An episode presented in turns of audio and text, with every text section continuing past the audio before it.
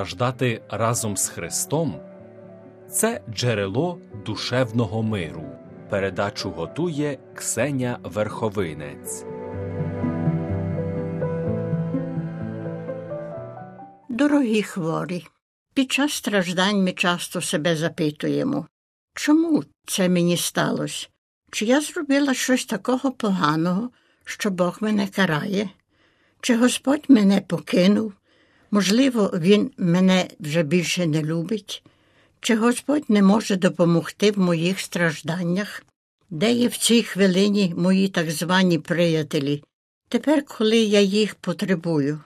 На що можу надіятись? На ще більше болів, страждань та самотності і на кінець смерть, де в усьому цьому є Господь? Ми не можемо замкнути нашої думки. Питання збільшуються та зростають.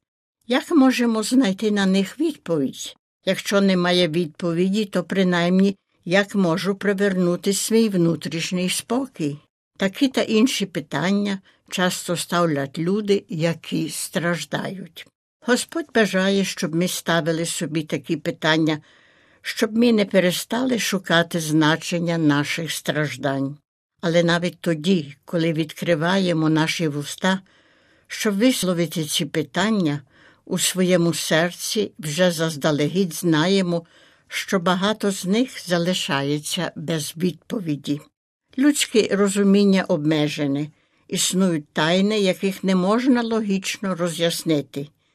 І коли ми дійсно усвідомлюємо собі свої обмеження перед Господніми тайнами, тоді просимо Бога, щоб дав нам внутрішній спокій та здатність переносити страждання, які не можемо собі пояснити, або ті, які знаємо, що не минуть. Чи я заслужив собі на таке? Це одне з найчастіших питань та реагувань на страждання. Господь добрий, і Господь керує Всесвітом. Добрі речі повинні ставатись добрим людям, а погані поганим. При такому наставленні присутні страждання підносить питання провини і дає нам відчуття, що ми покарані. Чи в дійсності я така погана людина? Чи я був аж таким страшним грішником, чи я себе обманював, думаючи, що я був кращою людиною, як це було в дійсності? Можливо, я потребую глибше вдивитись своє життя, щоб побачити, чи там є гріх, з якого треба висповідатися, щоб мені Господь простив. Якщо я не є такою поганою людиною, щоб на це собі заслужити, чи це означає, що Бог не є справедливим? Багато побожних людей у хвилинах терпінь бунтуються проти себе самих. Вони не хочуть вважати Бога винним за свої терпіння і тоді шукають за відповіддю, скидають провину на себе.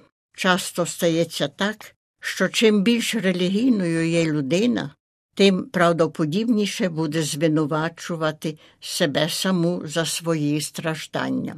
Люди, які добре знають Біблію, часом мають найбільше проблем з питанням, чи я на це собі заслужила, бо багато біблійних уривків зі Старого Завіту пояснюють страждання людей як наслідок їхніх гріхів. А в книзі буття в історії падіння говориться, що страждання, біль, важка фізична робота і смерть прийшли у світ як наслідок неслухняності чоловіка і жінки з невеличкою допомогою Змія. Господь створив світ добрим. Він мав залишитись чудовим і приємним місцем перебування, раєм, де ніхто не мав страждати.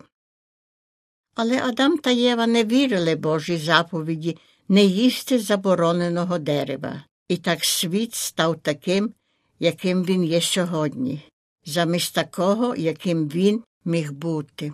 Історики, які записали історію Ізраїля та юди в книзі царів, зрозуміли, що ті народи були переможені перед іншими, бо вони відвернулися від Бога, пішли за іншими псевдобогами та зловживали немічними, бідними в їхньому суспільстві.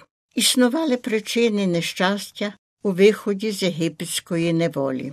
Причиною був людський гріх, за який вони мусили бути покараними. Подібні ідеї можемо знайти в книзі приповідок і в деяких псалмах. Гріх веде до неприємних наслідків. Три друзі, які прийшли розрадити Йова, також були переконані у Божій силі і справедливості і не могли повірити, що Бог міг допустити те, що праведник страждав. Тому вони припускали, що Йов таки мусив бути грішником. Коли люди страждають, пам'ятають ці уривки. Вони бажають знати, чи то часом не Господь їх карає так, як карав тих людей у Старому Завіті. Далі про це буде мова в нашій наступній рубриці в четвер.